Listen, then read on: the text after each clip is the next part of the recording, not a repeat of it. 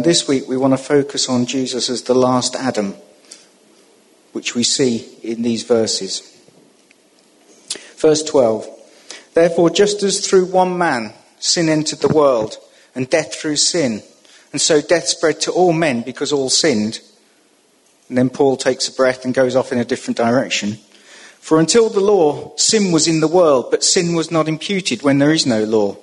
Nevertheless, death reigned from Adam until Moses, even over those who had not sinned, in the likeness of the offense of Adam, who is a type of him who was to come. But the free gift is not like the transgression.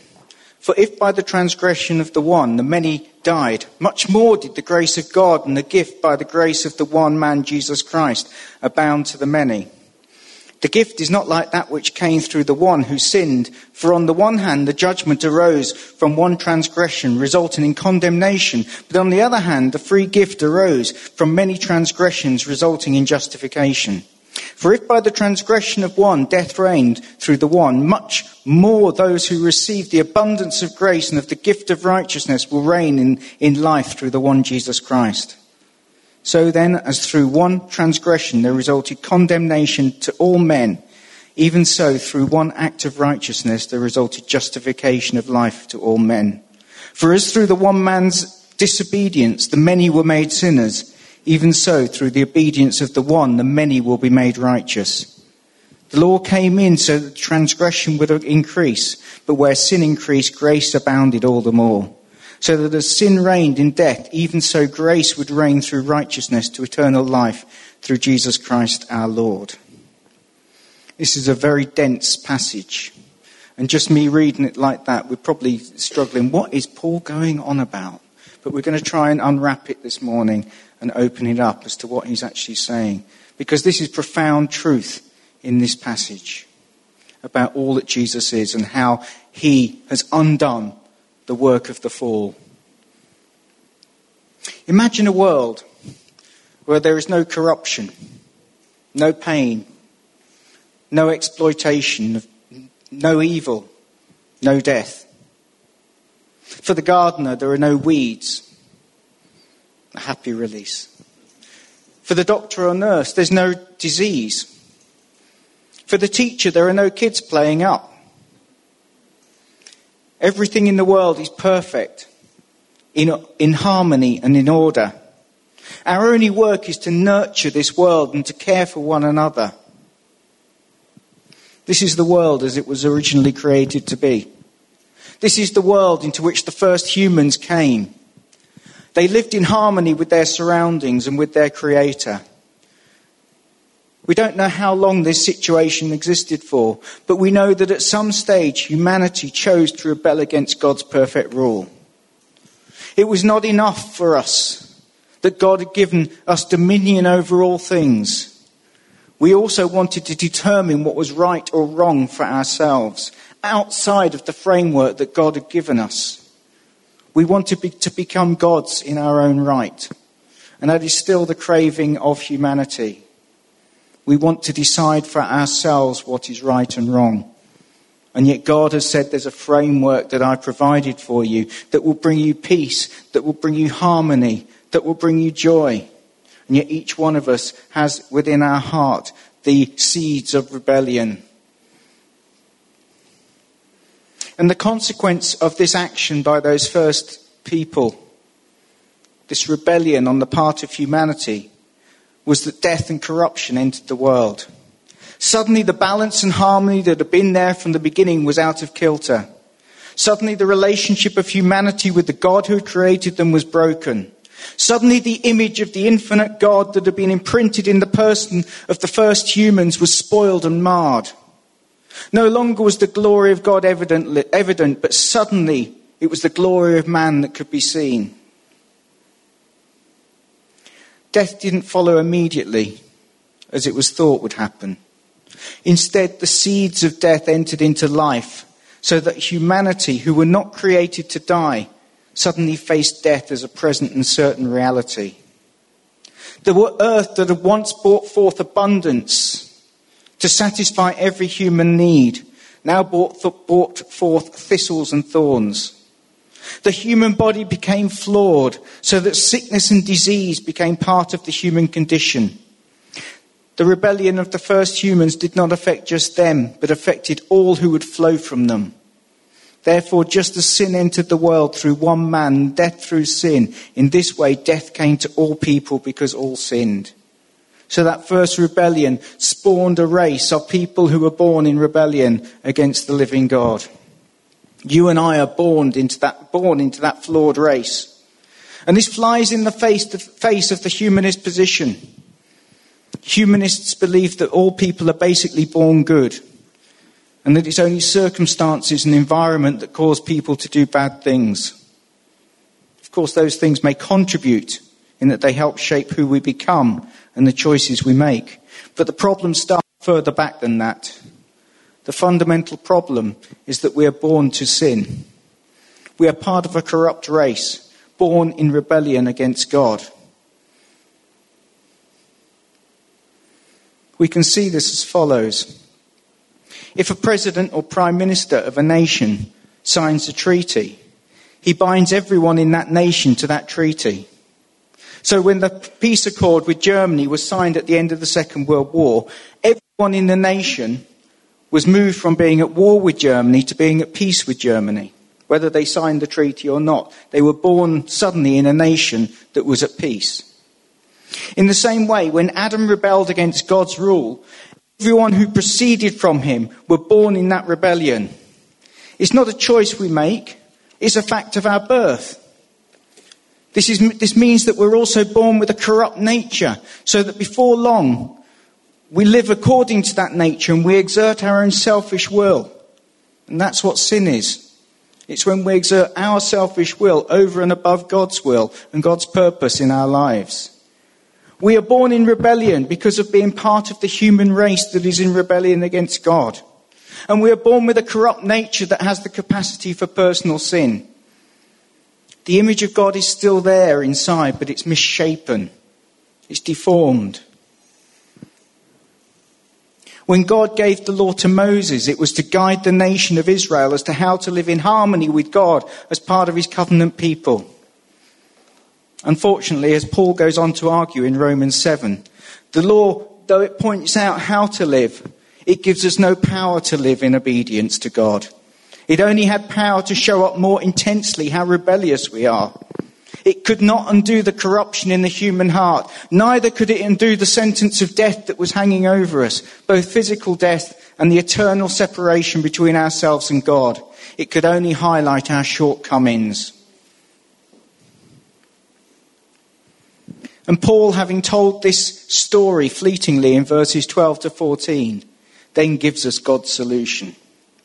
This solution was not to screw up the world and throw it away and start again. It was not to send another flood so that he could start once more with a faithful few. God's plan is much bigger, amazing, intriguing, and mysterious than either of those solutions. God's plan was to recreate and restore the world whilst the fallen world still exists. God has not given up on this world. He's not letting it all wind down, only to rescue a few faithful souls before throwing the whole thing away and starting again. God is in the business of redeeming and restoring the good world He has made. His plan for the world has not changed and will be fulfilled. His plan is that His glory will be seen in all of creation as a demonstration of His many coloured wisdom, so that the principalities and powers will look in awe and wonder. It's nothing less than the restoration of this world to the original intention. God did not fail when he created the world and man rebelled. God will bring about his purposes in this world and he will restore it to the original divine intention and he will bring all things back under harmony with himself and he will bring all things back under his lordship and the world will one day operate again as it was originally intended to be.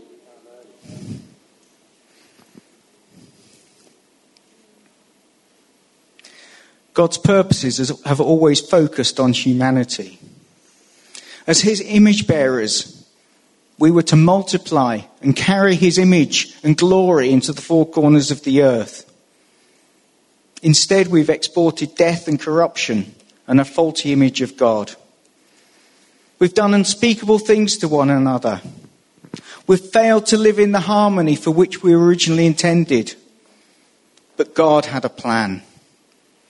And God's plan from the beginning was to recreate or to create a new human race from within the existing one. This human race would be one who ultimately would fulfill his purposes in the earth. This would be a people who would live in harmony with their God and in whom his glory would be seen. This would be a people who would truly export his glory into the whole earth as redeemed and restored creatures, no longer living out of the corrupt fallen nature inherited from Adam, but instead living as new creations out of the mercy and the grace of God.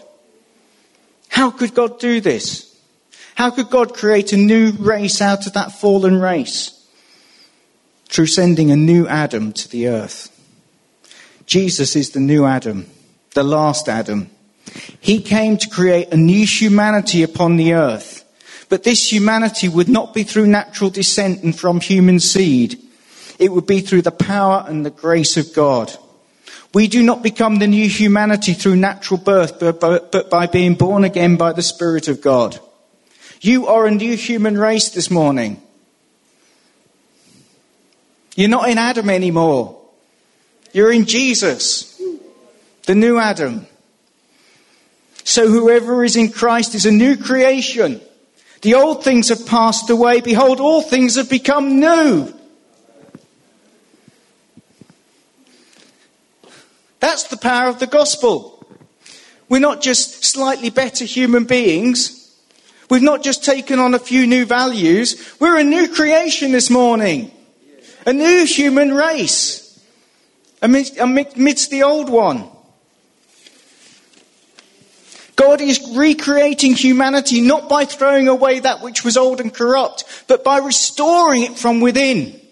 We are no longer part of Adam's race that is corrupt and dying. We are part of Jesus' race that is being renewed day by day.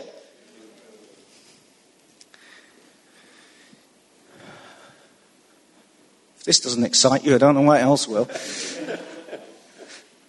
this is how it works. Jesus, though fully God, was born as a man through Mary. He was born without the corruption in his humanity that we are born with. However, he didn't choose to follow the way of humanity in rebe- into rebellion against God. Instead, he lived as a man in perfect obedience to the Father throughout his life. Where Adam had failed, Jesus succeeded. And then as a man, he suffered death the penalty that had come to humanity as a result of Adam's rebellion. And even though he'd done nothing to warrant it, he died. Remember, death only came into the world because of humanity's rebellion. It's the penalty for sin. Since Jesus didn't sin, he didn't deserve the penalty. Therefore, he didn't need to die, but he chose to die and bear the penalty in our place.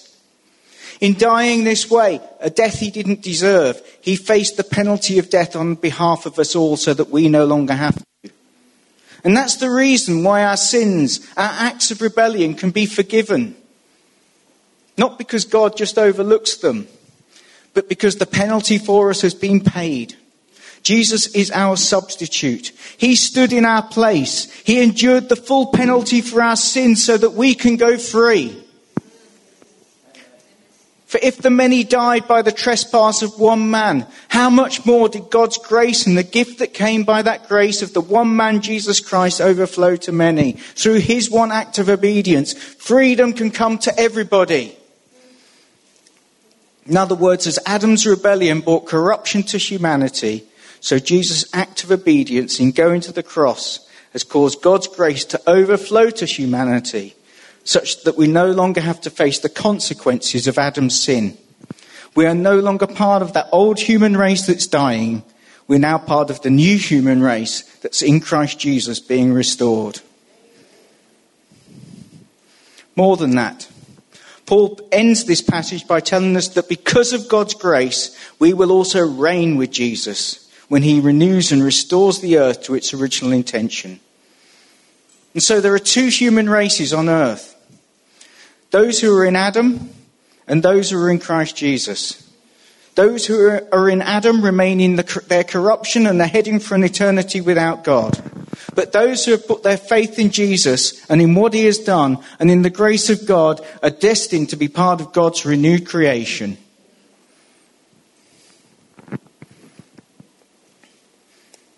So, what does this mean for us today? Firstly, it means that God is at work in you to undo all the effects of the fall. He has renewed your spirit.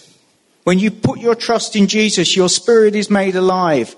And you can now have a relationship with the living God as you were always intended to have. In Ephesians 2 1 to 10, Paul lays this out clearly.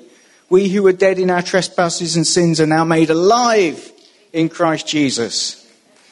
God has made you alive not by good works or anything else except by his grace.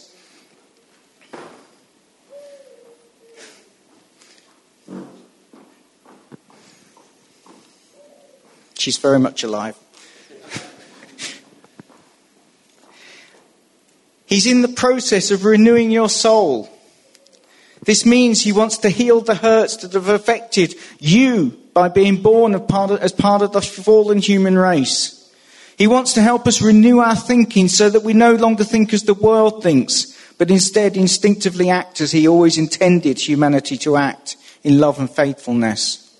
He's renewing us so that our instinct ceases to be rebellion, but is instead obedience. And this comes about as we choose to submit to him day by day. He's also going to renew our bodies. This flesh and blood still has the corruption within it that allows me to fall sick and will lead to my physical death. But it will one day be renewed.